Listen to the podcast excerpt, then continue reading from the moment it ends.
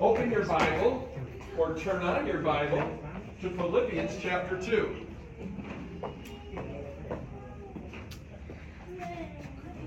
Philippians is called a prison epistle because it's one of those times the Apostle Paul wrote a letter of Scripture when he was incarcerated. And his crime was preaching the gospel.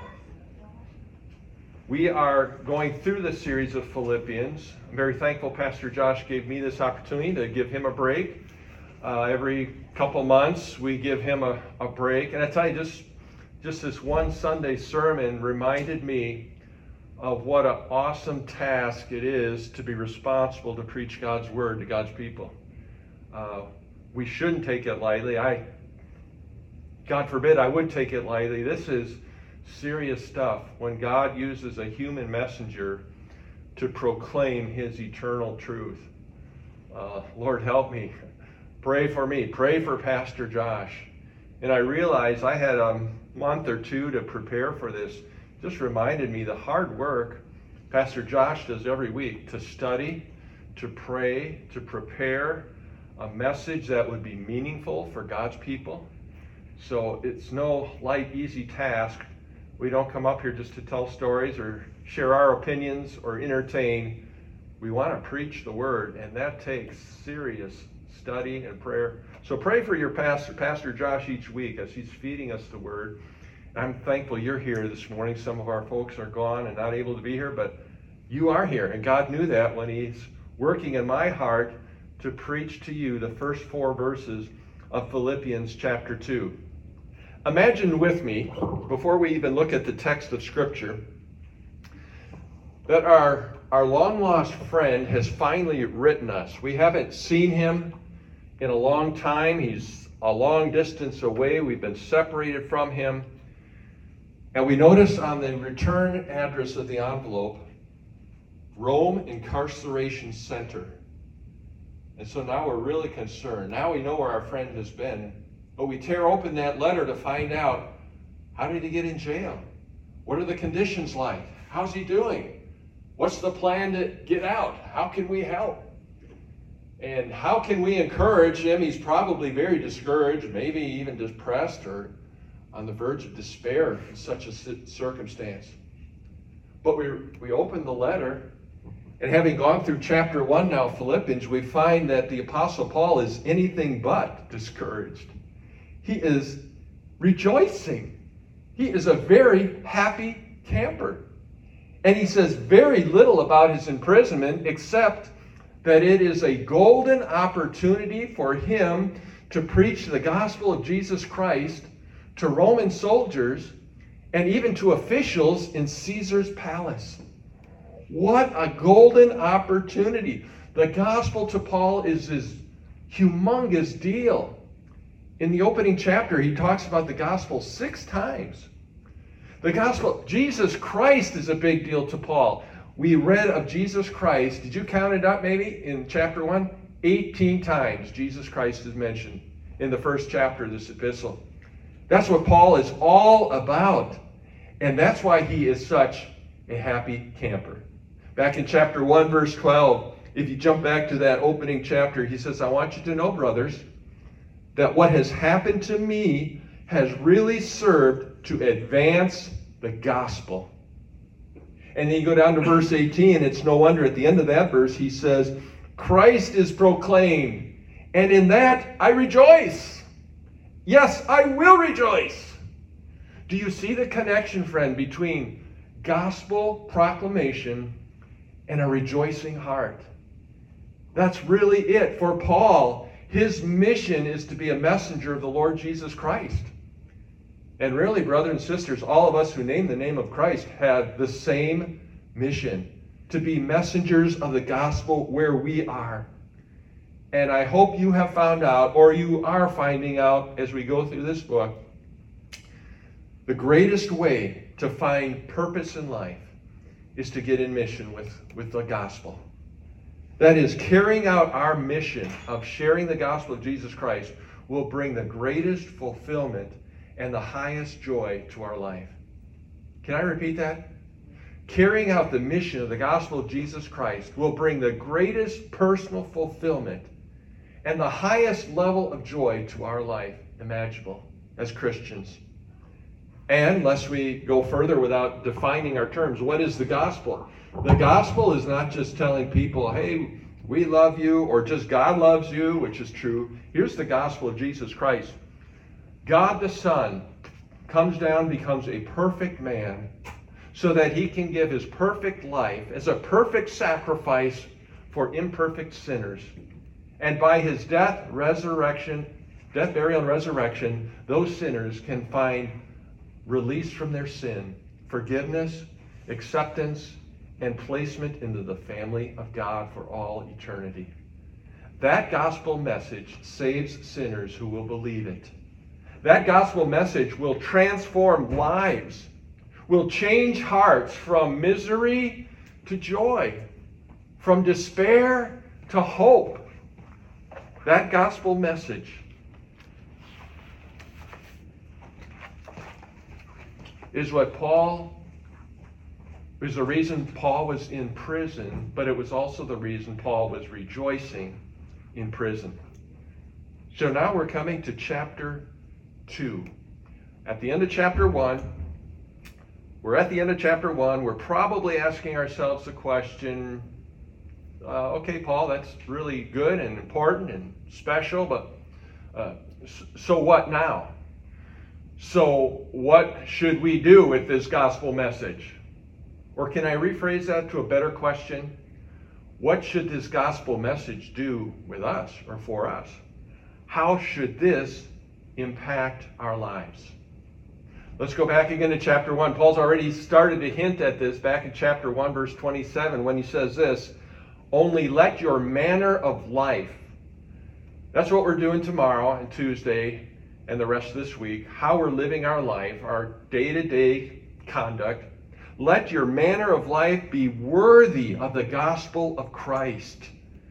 Your life, my life, needs to match up to this worthy message. The gospel deserves a life that reflects its glory, its goodness. Would, would we not agree, beloved, that the gospel deserves lives that harmonize with its truth? It deserves lives that will reflect clearly, but not perfectly, will reflect clearly the subject of the gospel. That is Jesus Christ. And there's no room for hypocrisy, for talking the talk, but not walking the walk. The gospel deserves better. So we come to chapter 2. The very beginning of chapter 2, Paul's going to continue that thread. He doesn't say, so what? But very closely, he begins this chapter, so if. Let's read those first four verses. Let's see what Paul has to say about the gospel impact on our lives. Philippians 2 1 through 4. So if there is any encouragement in Christ, any comfort from love, any participation in the Spirit, any affection and sympathy, Complete my joy by being of the same mind, having the same love, being in full accord and of one mind. Do nothing from selfish ambition or conceit, but in humility count, count others more significant than yourselves.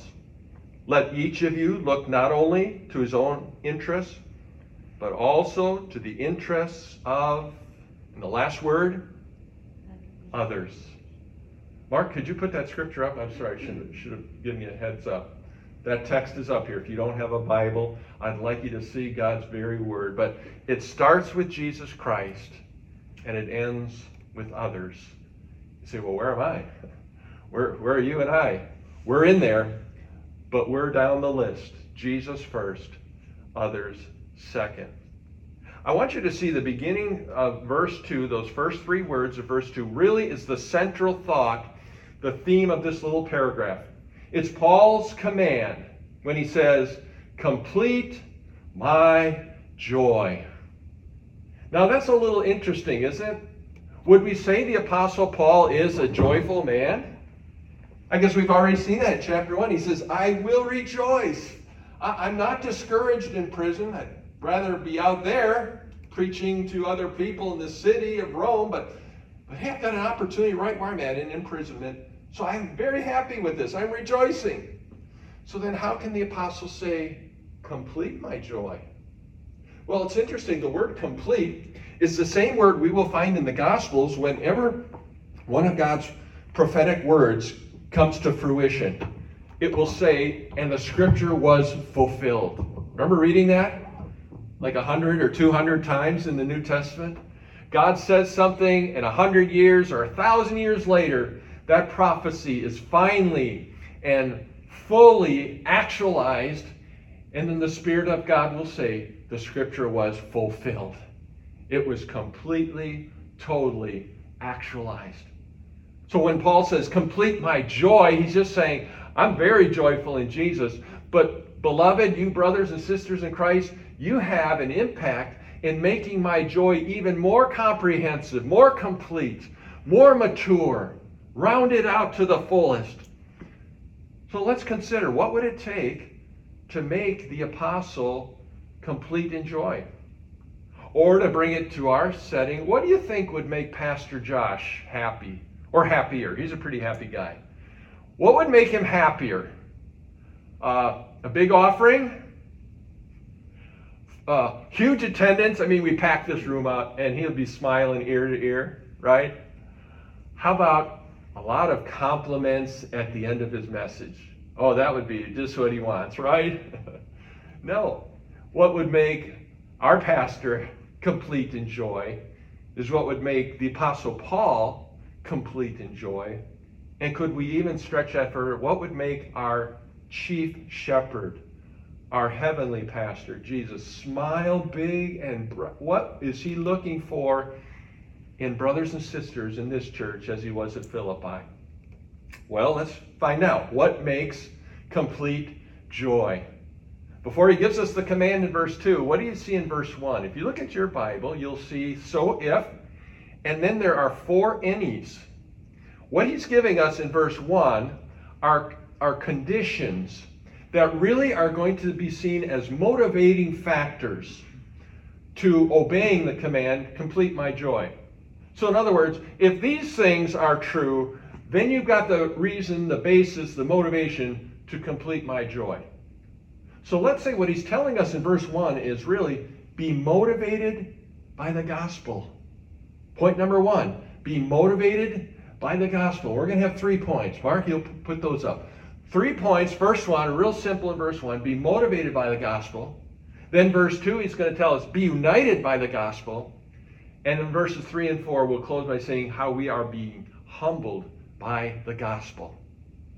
Verse 1, he says, So if these things are true, for you, you've got a reason to want to obey God and follow God's word.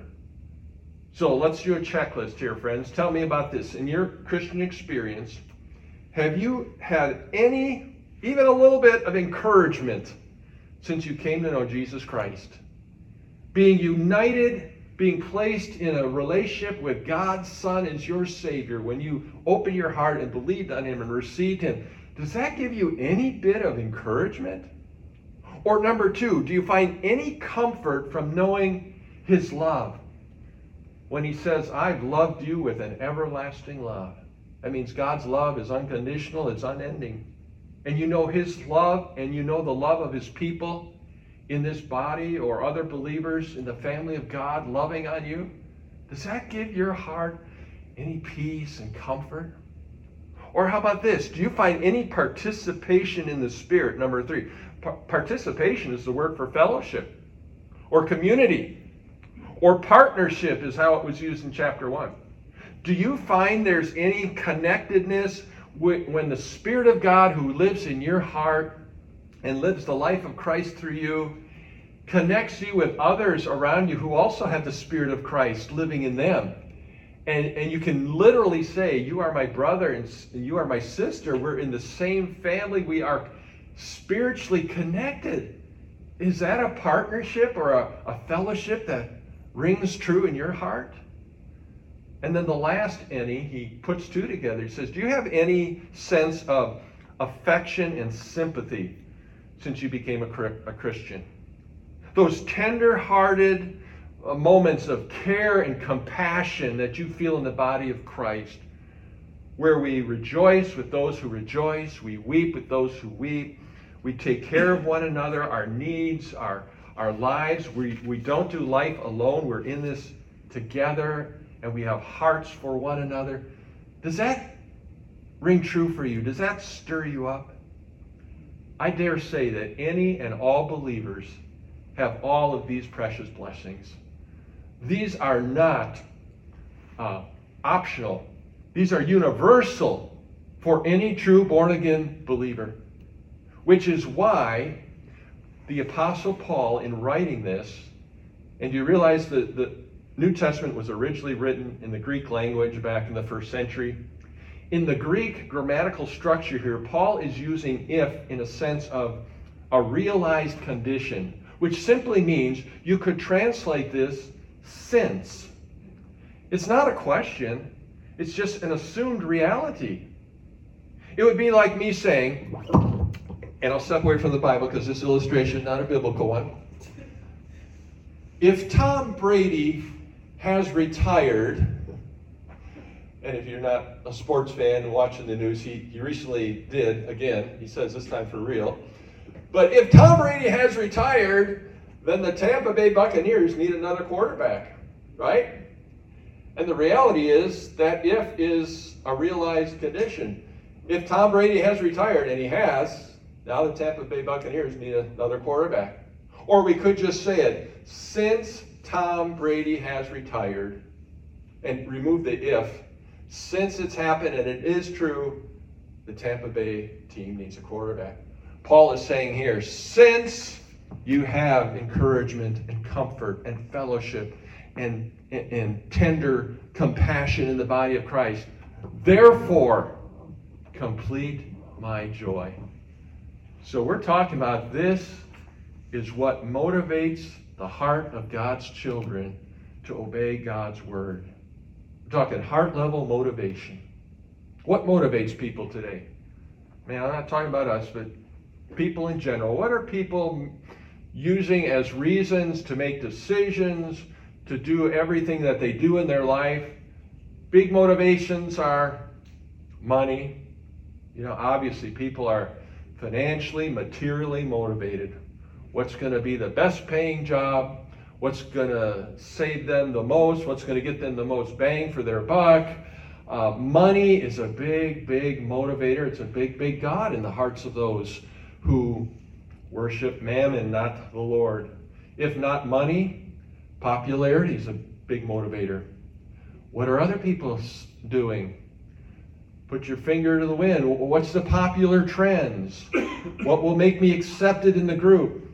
I don't want to be laughed at or rejected by the group. So, what's the popular thing will be a motivation in decision making. If not money or popularity, it could be fear. I'm afraid of what somebody might say or think or do. I'm afraid of God. If I, a Christian says, if I don't this right, do this right, God might be mad at me and he might swap me. And, and a lot of Christians even operate by fear, that kind of fear of uh, unnecessary fear. Abba, Father, is a loving Father. We need not fear his wrath once we are in Christ. His anger is satisfied at the cross. If not fear, guilt can motivate a lot of life. Feeling guilty about the past we're trying to make up for, or false guilt, feeling bad and beating ourselves up about things we shouldn't. People are sometimes motivated by that. It could be motivations of comfort, ease. What do I like? What feels good? Uh, what's the good life? The comfortable way to go through life motivates people. It could be the, the thought of reward or the fear of punishment. What will I get if I do this? What will I get if I don't do this? Sadly, people may be in church or not in church today because of wrong motivations Or sometimes people go to church for wrong motivation. But here we're told in this opening verse what should motivate our every decision, our every action of every day of our life? Not what we're going to get out of it, not what others think of it, not because we fear God might hurt us if we don't do the right thing. It's because of who Jesus is. What has Jesus done for us? In Christ, what do we have? This should be the propeller for all of our life obedience and our desire to do whatever God wants us to do. It pleases Him, it completes His joy. He who has made my heart so joyful and blessed. Be motivated by the gospel is lesson number one from verse one. We go on to verse two, and now we get to the command. Okay, Paul, you want us to complete your joy? Can you tell us what, what it would take to do that? And Paul would say, Absolutely. Happy to, to answer that question. Complete my joy by, now notice the rest of the verse, being of the same mind, having the same love, being in full accord, and of one mind. If you had to pick a word that summarized all of those four descriptors, what might be a good word to express what Paul's looking for in his friends at the church of Philippi? Word same, the word uh, one, full accord, like. Seems to me the word Paul's looking at is unity. Brothers and sisters at Philippi, brothers and sisters at Living Hope, I want to see the body of Christ as one blessed unit where there's likeness, where there's like mindedness, there's a same a oneness to them. Oh, no, wait a minute. Pastor Dennis, are you saying we're, we're all supposed to be alike? We're, we're kind of like clones? We all, we all think alike on everything. We agree on everything. We have the same opinions and preferences. No, not at all. That is far from what Paul is saying. And we know that because there is no more diverse organism on the planet than the church of Jesus Christ. Do we realize this? The body of Christ, composed of all those who turn from their sin and accept Jesus Christ alone as their Savior, is made up of people that is a beautifully diverse group from all languages, all ethnic groups, all nations, all tongues, all social level, all economic level, education level. It's made up of, of rich and poor, old and young, educated and un. Every ethnic group under the sun, every culture from different economic levels, different backgrounds. As I was preparing this week, I'm just thinking of our, our church family, and little as we are, we're from uh, Cleveland and New Jersey and Texas and Wisconsin, North Carolina, Puerto Rico, uh, Sister Erica, Venezuela. We, we hope she's coming back from there, so we'll see her back in our midst. And, and just in, in our new little church body, we've already begun to see some beautiful diversity. We don't want to be a monolithic community. We want there to be this rich uh, diversity, so we welcome all, all kinds of people into the body of Christ. But what Paul is saying here, in the midst of the beautiful diversity, there is this solid unity. And it's a very specific unity. It's not that we all like the same restaurants, the same sports teams, we all agree on politics, economics. We all agree on, you know, philosophy of life in, in every point. But we all agree, going back to chapter 1, verse 27, remember that worthy life of the gospel? Chapter 1, verse 27 ends with this You are standing firm in one spirit, with one mind, striving side by side for the faith of the gospel See, those believers, and they were diverse in Philippi. Some were slaves, some were slave owners, some were Gentiles, some were Jewish. Uh, male, female, all sorts of languages represented that cosmopolitan city of Philippi. But they were all together, they were all on the same page when it came to the faith of the gospel.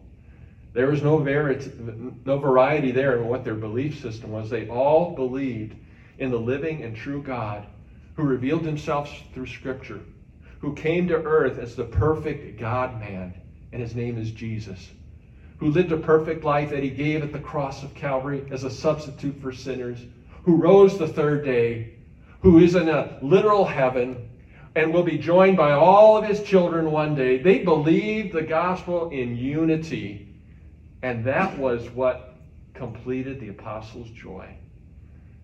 So, here at Living Hope Church, in our diversity, we are a church that stands together on this book with unity of faith. We have no variance when it comes to gospel truth. Though we'll disagree and differ, and we have different personalities, and we may have, you know, agreeable disagreements from time to time, but that's all right as long as we stay together, united in the faith of the gospel and advance the gospel together as partners who purpose that this is our mission. And only this will bring joy to us and complete joy to our chief shepherd, the Lord Jesus. Our time is about through, but can we just take a moment or two and look at verses 3 and 4? We're to be motivated by what? The gospel. We're to be united by what?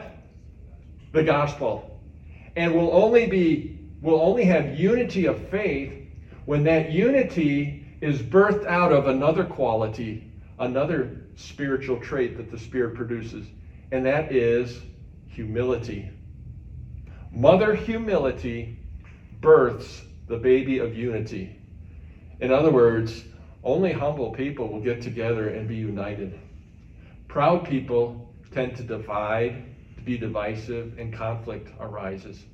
So when we humble ourselves, we can come together and be on the same page when it comes to what really matters the truth of the gospel. And here's humility in verses 3 and 4. Do nothing from selfish ambition or conceit, but in humility count others more significant than yourselves. Let each of you look not only to his own interests, but also to the interests of others. I was reading this week, doing some research. Um, I'm kind of new to Florida. You Florida people probably already knew this, but it only takes a very tiny, almost microscopic insect called a scale insect, or some of its, its kindred insects, mites or white flies, which are the public enemy number one to orange growers, orange tree orchards. Those little bugs are what get in there, eat a hole, and just destroy a crop, and you can hardly see it. And it's sad. We, we don't want to lose our oranges. We need our oranges. That's for Florida. We've got to have oranges, so get rid of these nasty little bugs. Those little buggers have to go. What is the little bug that can eat away the unity of the body of Christ? Paul tells us in verse 3 get rid of these bugs. Don't let these bugs have any place in what the church of Jesus Christ is about. Notice number one selfish ambition. Got no room for that, right? That's that's me. I want power here. I want a position. I want possessions. Selfish ambition or conceit. You know, this church is really not doing something for me. It's supposed to take care of me and my rights and my desires and, and I deserve better treatment and I'm entitled and and I can come in here with selfish expectations and conceit that wraps up everything I see through the perspective of self. Paul says that's not the gospel. That's not going to bring unity, but rather humility that says it's not about me, it's about others who are more significant than yourselves. Please highlight or underline in your mind, if not your Bible, the word more. He doesn't say that you and I aren't significant. And we can't, humility isn't just treating yourself like a, a dirt ball, a worm, a jerk, oh, I'm terrible, and put yourself down. That's, that's not humility. Humility is not thinking poorly about yourself, it's just thinking more about others than yourself. So he says, think of others as more significant Likewise, in verse 4, he doesn't say you don't take care of yourself. He just says, let each of you look not only, highlight that, only on his own interests. So you take care of your house, I take care of mine, you take care of your finances, you take care of your health, you take care of your work responsibilities, you take care of you, I take care of me, but the Bible says do not just take care of only your own life. You've got brothers and sisters in the body around you, and you look also on the interests of others. And so he ends his paragraph with that powerful word, others. And I just get that in my mind. When I come to church, whether it's worship, whether it's small group, whether it's Bible study, I'm thinking, others. Who will be there? What does God want me to say? How can I help, influence, impact others' lives? I know I'll get something out of it. God always gives me what I need. God always has a message for me. God always has encouragement for me, but I can't go in selfishly just wanting it all for me. I got to be thinking others, others. And this is what the gospel does for us. It humbles us because the gospel tells us when we come to the cross, we're coming as, as needy, helpless, hopeless sinners, right? And we want to be real honest. We have to agree with the Apostle Paul, who said, I am the chief of sinners. If, if, that's true of Paul, then that's definitely true of me and true of you. Another way of saying that is the worst sinner on earth that I know is the one that looks in the mirror at me. Every morning, I'm looking at the chief of sinners because I know that guy, what he thinks and what he feels, that people on the outside don't see that in. They might see some of my outward behavior that they, oh, that's not very good. They don't even know half of it of what's the inside, but our Lord does. And in spite of what he knows us chief sinners to be, he gave himself at the cross and said, Come unto me, uh, all the ends of the earth, and be saved. He welcomes the chief of sinners. And that, that's a humbling thing and that's a gratifying thing. And with that in mind, I look at others, and there's some more chief sinners. I'll let them know what the master, what the chief shepherd did for this wandering sheep, this lost sinner. Give them a chance, give them some hope, give them a golden gospel opportunity. So this morning, as we conclude, I would say, I think you'd agree with me. Thank you, Lord, for giving us this precious word. Thank you, Apostle Paul, for giving us Philippians. Thank you for giving us the wonderful spelling of joy. Jesus first, others second, you third, will always produce this indescribable, inexplicable, heavenly joy when we're focused on the gospel. It works even if you end up like Paul in a prison, or you end up in a hospital bed, or the unemployment office, or an annoying traffic jam, or a cancer ward, or a tough relationship conflict. The gospel motivates us, unites us, humbles us for his glory. Let's pray.